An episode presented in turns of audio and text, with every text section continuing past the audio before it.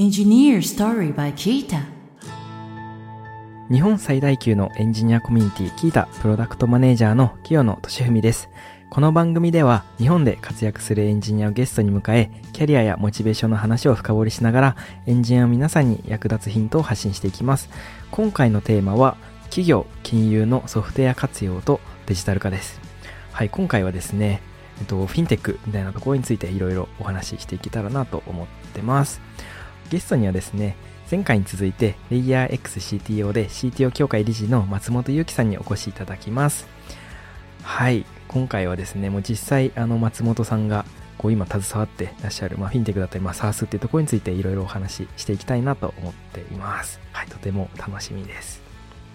はい、それでは本日のゲストをご紹介します。レイヤー XCTO で CTO 協会理事の松本祐樹さんです。よろしくお願いします。はい、よろしくお願いします。はい、前回はですね、CTO 視点でのエンジニアリングについてお話しいただきました。今回はですね、企業、金融のソフトウェア活用とデジタル化についてお話ししていきます。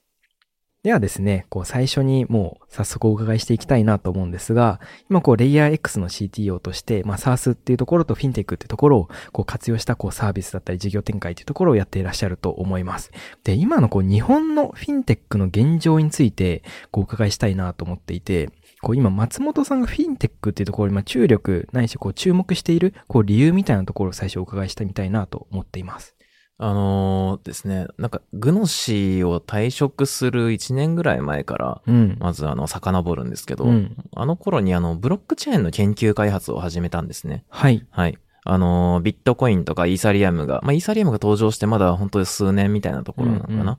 で、まあ、このブロックチェーンという世界がとても面白いということに気づいて、で、ひたすらこう論文読み漁って実装とか読んで、うん。で、そこから、まあ、生まれてくる、なんかこう、技術的な、革新的な部分だったりとか、うん。まあ、もちろんなんかそこから勉強していって、限界にもいろいろ気づいてきたと。うん。うん。で、まあ、今 Web3 だなんだって言ってるのはなんか、みんな、いつまでも変わってない技術に対してなんかすごい夢抱いてるなみたいに思って見てるんですけど、うん。うん。うん。まあ、とはいえですね、あの時やっぱり抱いた夢としては、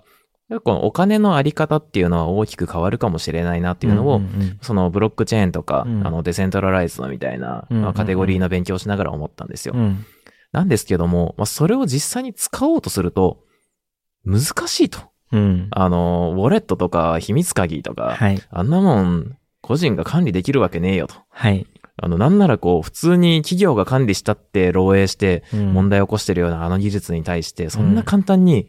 いや、みんなが使えるようになるっていうのは来ない。まあ、少なくとも時間かかるし、うん。で、なんならどうせそれでもみ使いやすくしてもミスは起きるから、うん。やっぱり僕の2017、8年ぐらいの研究した結論として、これは既存の規制産業の中で育っていくべきうん。事業だと。まあ、うん結うんうん局、最近あのね、FTX 事件とかあって、まあ、その時の感想は正しかったんだなと思ってるんですけど、うん。うん。で、それをきっかけにですね、なんかすごくこう既存の金融について興味が出た。うん。ですようん。で、その既存の金融っていうのが、まあ、特に重要視していたのが銀行、うん。ないしはそのお金を送る機能ですね。うん。で、ここが、まあ、やっぱりすごくレガシーなまんまだなとは思っていて、うん。まあ、なんだかんだこう7年周期でこう全銀ネットとか確か刷新されたりとかしているんですよ。うんで、やっぱりこうだんだん送金も24時間遅れるようになったりとかもしてるんですけど、うん。で僕らがこうソフトウェアの産業をやりながら、うんまあ、API だとか、うんまあ、そういったこう仕組みを見ている中でできることと、うんまあ大きな乖離がやっぱりこの金融の世界はあるなと思っていて、うんで、もう一個が、じゃあ銀行の PL とか見てみると、うん。え、なんでこんなコストかかってんのみたいな。はい。はい。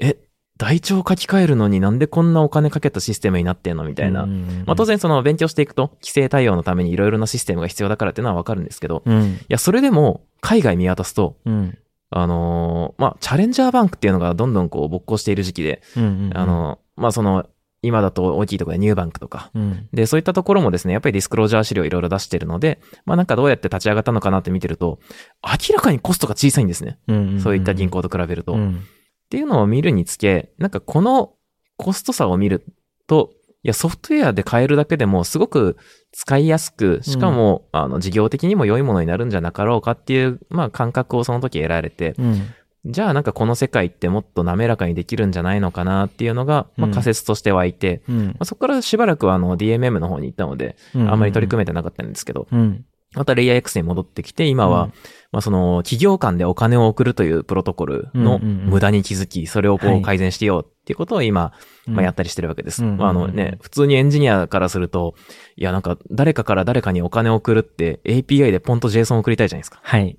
でも今って請求書っていう紙を送って、それを人間が読んで、人間がいろんなシステムに書き込んで、はい。で、それを最後銀行にこう振り込んで、またその情報を人がこう、まあ消し込みをしてみたいな。これって、なんで？みたいな。はい。なんかこの仕組みって変えられるよねっていうことから、うんまあその、じゃあ変えるために何が必要だっけっていうのは、まあ機械学習が鍵なんですけど、うんまあ変えていこうぜっていうのが見えてきたり。うんで、もう一個今、アセットマネジメントっていう事業もやっていて、うん。まあこれはあの、不動産ファンドとかですね。うん。で、これもやっぱりその、お客様の資産を守る。うん。で、きちんとこう、こう、まあ、公明正大な運営をしているということを保証するために、うん。いろいろな仕組みが必要、あの、まあ、報告書作ったりの仕組みがあるんですけど、これも人手で作ってれば確かにコストかかるけど、うん。いろいろソフトウェア化すれば効率化できそうだみたいなのが見えてきて、そうやってこう、まあ、金融に興味持ったところをきっかけに、うんなんか、具体的にこの仕組みっていうのを改善するならどうなのっていう解像度がどんどん上がってきて、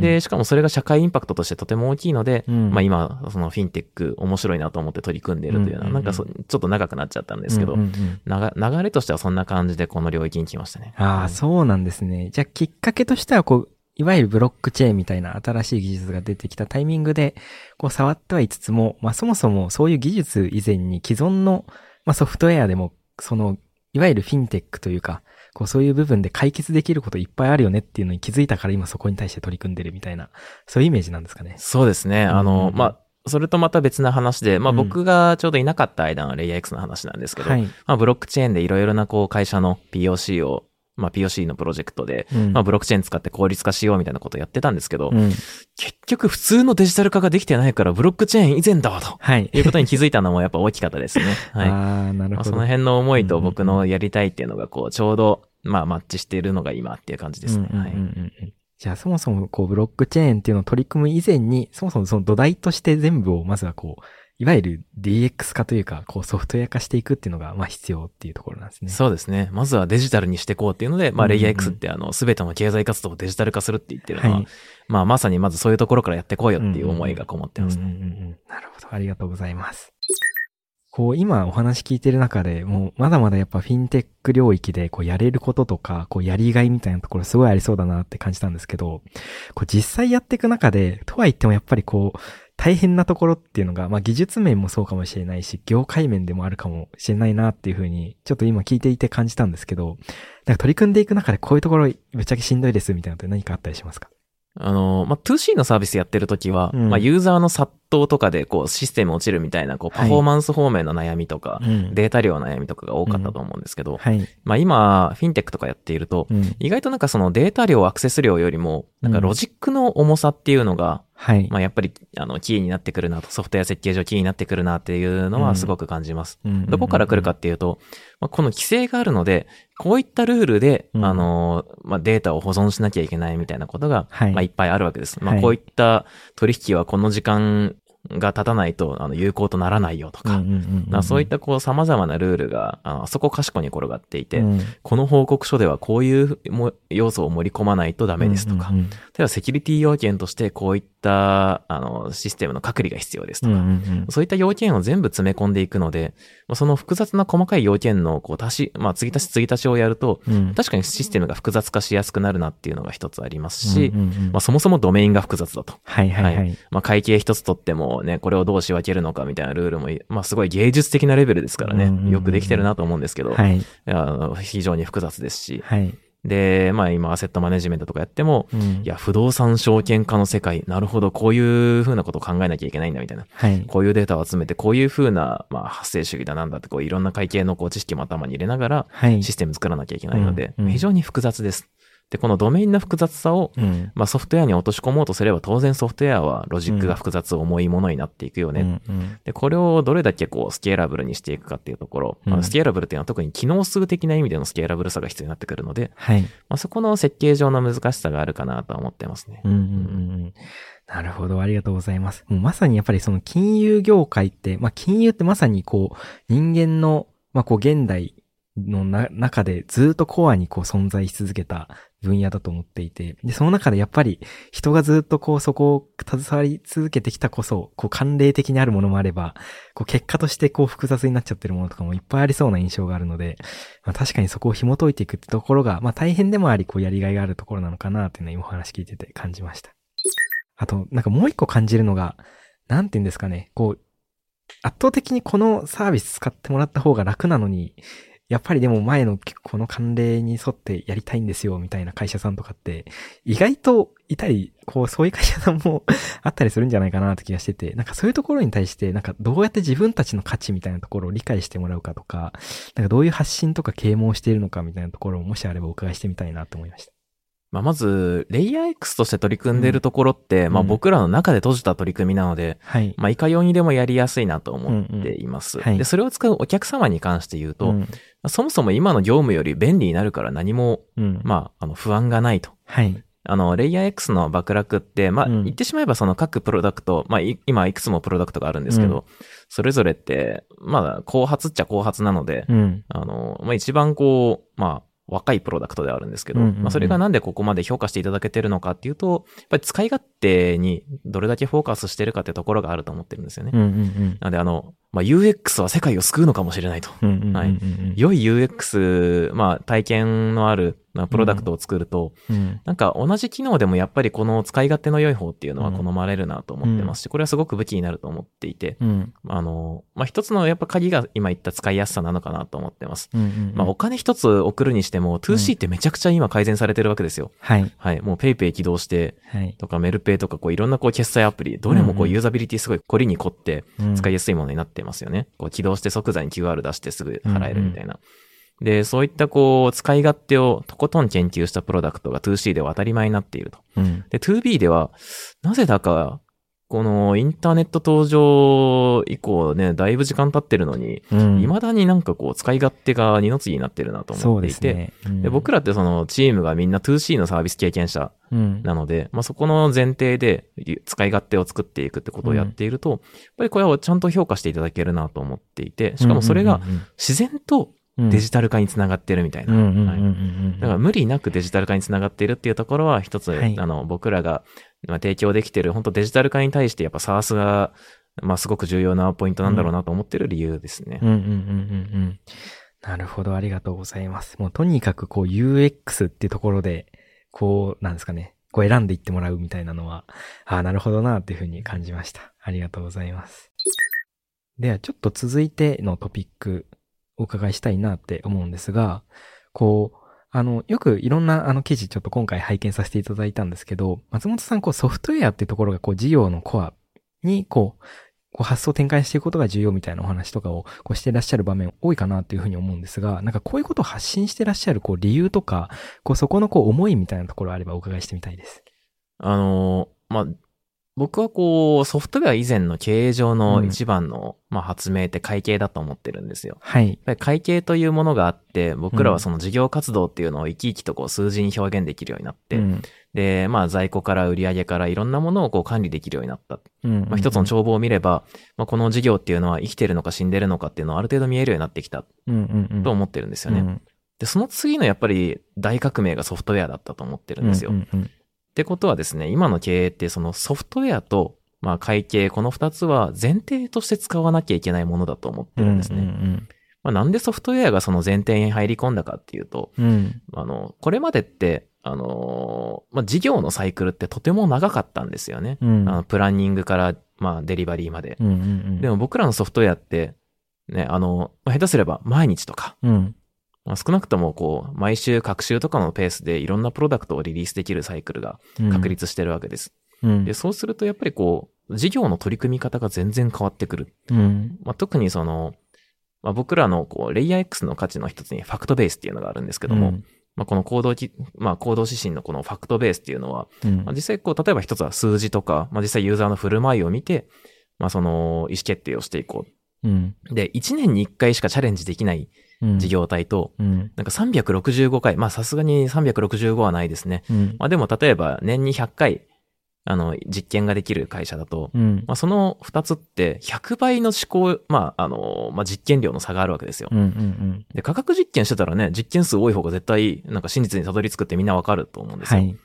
で、経営もそうなんですよ。うんうんうん。あ、の、ユーザーが本当に欲しいものって何ぞっていうのを、うん。やっぱりこう、たくさん実験すると見えてくるものがある。うんうんうん。ね100回実験する、まあ、たくさんのものを試していって、お客さんの声を聞いて、数字を見て、で、そうすると、まあ、あの、1年経った後には、うん100回分の、まあ、ファクトの差が、まあ、あると。まあ、情報量の差があるというんですかね。うんうんうんまあ、より多くの情報を知っている方が、まあ、将来より角度の高いプロダクトが作れる。うんうんうん。で、より角度が高いプロダクトを作れるってことは、あのーそれって、まあそこに大きなお金をどんどん投下していくので、うん。お金の投下量の差も生んでいくんですようんうんうんね。効率が良くなるんで、より多くのお金が投下できてうん。うんうん。でそうすると、こう、まあ、お金の量と、まあ、プロダクト品質のなんか掛け算で、うん。まあ、すごい大きな、こう、事業上の差を生んでいくと。うんうんうんうん。でこれが、あの、と特にまあ、最近の事例だと、まあ、テスラと他の自動車産業の違いだと思ってるんですね。うんうんうんまあ、テスラってその生産方法について、まあ、工場をソフトウェア的に改善するってことをやっているというふうに聞いていて、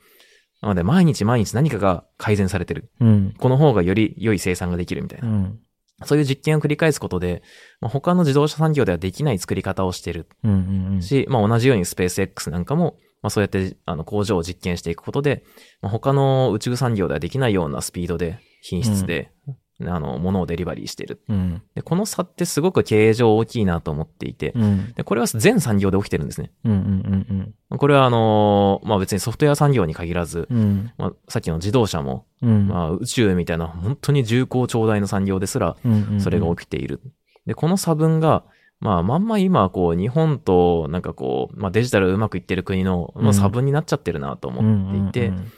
まあこの危機感もなんかこう、まあいわゆるこう比較する材料が豊富に揃ってしまったので、うん。うんまあ、それを比較するにつけソフトウェアと経営っていうのを前提に置かない、まあ状態が続けば、うん。まあ本当に危機的な状況が続くなっていうか、まあ負けて小さな国になっちゃうなと思って、まあソフトウェアと、まあ経営というものを表裏一体に捉えようということを、うんうんうんまあいつも、まあ話をしている感じですね。ああ、なるほど。ありがとうございます。こう、そしたらこうソフトウェアをまあ使っていこうみたいな感じというよりも、こうソフトウェアっていうものがこうもたらしたこう考え方のパラダイムシフトというか、こう早く作って早く検証して早く改善するっていう、まあ、その考え方とか、そのイテレーティブなこう改善っていう手法自体をこう経営っていうところに取り入れていく必要がこうあるっていうところでこういうお話してらっしゃったっていうことなんですね。そうですね。まあそのトヨタさんのね、看板生産、まあリーン生産方式というか、看板せ、みたいなものがありますけど、うん。まああれを極端に早くできるようにしたのがソフトウェアなので、うんうんうん。まあそれはなんかデータを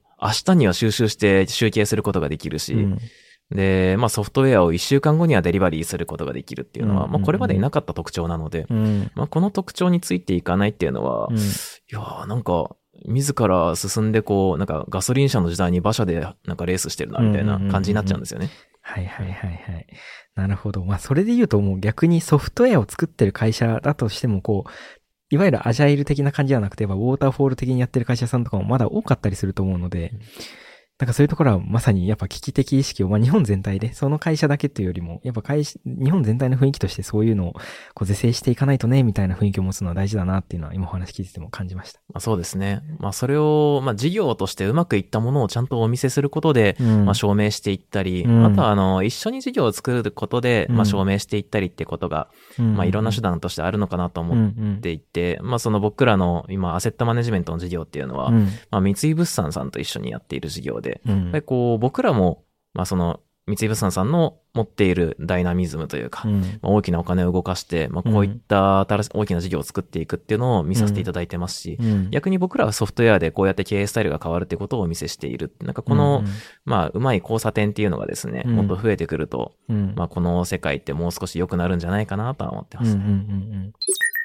ちょっとまた続いての質問お伺いしたいなと思うんですけど、ここまででこう、ソフトウェアの力みたいなところについて、こういろいろお伺いしてきたなと思うんですが、こう逆に、もしあればで全然大丈夫なんですが、こうソフトウェアの、こう、ここが限界だよな、みたいに感じているところとかって何かあったりしますか？ソフトウェアの限界ですか？うん。なんか、当然のように道具のように使ってるので、なんかこう、限界っていうものをあまり意識しながらこう使うことはないなとは思ってるんですけど、うん。まあソフトウェアファーストで考えるんだけど、うん。ソフトウェアオンリーではないよなっていうのはよく、うんうんうん。まあ話をすることが多いですね。うんうんうんまあそのできることできないこと、まあ特にその人間にしかできない領域は未だにたくさん残っているので、うんうんうん、まあなんか、あと、機械でもできるんだけど、うん。なんか事業のなんかこう仮説証明のスピードを考えると、うん、一旦人でクリアしようぜみたいなことも当然あったりするんです。なんかあの、例えば、そうですね。なんかあの OCR のツールを作りましたと。うん、でも、なんかサービス上は OCR に見えるんだけど、うん、本当にこれが必要なのかわかんないから、うん、OCR のアルゴリズム頑張る前に、うん、まあ、あの、人手でルール頑張って作ろうみたいな。うん、これ実はあの、爆落請求書の OCR ってそういう立ち上がりをしてるんですね。ああ、そうなんですね。はい。あの、めちゃくちゃ最初からこう、高度な機械学習モデルが組まれていたというよりは、うん、最初はですね、もう人が、あの、まあ、ありものの OCR ツールと、うん、まあ、それに対する意味付けの、まあ、ルールベースのロジックを組んで、うん、まあ、作っていきましたと。うん、うん、で、その方が早いんですよね。うん、うん、なんか、本当にこのツールが使われるかわからないのに、うん、1年かけて、なんか数億かけて OCR モデル作るよりは、うん、あの、自分たちで、まあ、まずは本当にユーザーの必要なものかっていうのを最小限の形で検証した方がいい。のであの、すべてをソフトウェアで綺麗に解決しようとするエンジニアの癖みたいな、教示みたいなのがあると思うんですけど、はい。これには若干の限界があるのかなと思っているので、うんうんうんそこのこう、まあ、ユーザー目線というか、うんまあ、事業目線というのか、うんも加えての、なんか妥協みたいなポイントをどこで作るかみたいなのは大事なのかなと思ってますね。うんうんうんああ、なるほど。ありがとうございます。しかもそれやりすぎると、はい。あの、ソフトウェアに対する幻滅につながるんですよね。うんうんうん。なんかすんごい時間かけて物作ったんだけど、なんか全く使えねえじゃんみたいな。うんうんうん。で、これでね、結局こう、いや、AI はダメだとか、はい。そういうふうに言われ始めるみたいな、はいね、なんかこう、潮流が来ちゃうので、うんまあ、そうならないように、まあ、きちんと最小限でまず証明をしていくことっていうのがはい。大事だし、その時には実はソフトウェアオンリーじゃないんだよっていうふうに思います。はいはあなるほど。ありがとうございます。やっぱりソフトウェアの特性として、こう、イテレーティブな改善はしやすい一方で、こう、ゼロから、こう、100点のものを作るみたいなのは、すごい難しいというか、やっぱコストがかかりやすい性質は持ってるのかなっていうふうに思うので、やっぱそこをどう折り合いつけて、こう、今は何パーセントのところに作って、他のところはどう、こう、そこを代替していくのかっていうのを考えながら、ソフトウェアに向き合っていくっていうのは大事なのかなっていうふうに思いました。なんか、いわゆるこう、リーンスタートアップみたいな、こう、お話、考え方とかにも出てくるお話かもしれないんですけど、だから改めてそこは大事だなっていうお話聞いてて感じました。そうですね。なんかその、投資家からお金を預かっている感覚っていうのうんをソフトウェア開発の現場で持ち始めると、はい。多少感覚がつかめてくるのかなとは思っていて、なんか、今このソフトウェアにいくら使っていいんだっけみたいな、投資対効果、効率どうなんだっけみたいなことを常に考えて、うんまあ、使っていくことが大事なんじゃないかなと思います。うん。松本さん、今回もありがとうございました。はい、まだまだですね、お話足りないので次回も松本さんとお送りします。はい、今回はですね、松本さんとフィンテックってところとソフトウェアについて、あの、いろいろお話聞いてきました。いや、改めて、こう、やっぱりソフトウェアの力だったりとか、こう、どう向き合っていくべきなのかみたいなところ、いろいろお話伺えて、僕もとても、こう、勉強になる時間になりました。松本さんと CTO 視点のエンジニアリングについてお話しした前回のエピソードもぜひお聞きください。さて、この番組では感想や質問、リクエストなどお待ちしております。番組詳細欄にあるリンクよりお気軽にご投稿ください。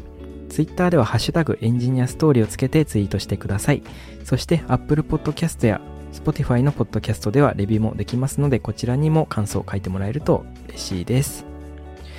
キータ株式会社はエンジニアを最高に幸せにするというミッションのもと、エンジニアに関する知識を記録、共有するためのサービス、キータ、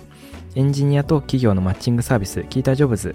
社内向け情報共有サービス、キータチームを運営しています。ぜひカタカナでキータと検索してチェックしてみてください。お相手はキータプロダクトマネージャーの清野俊文でした。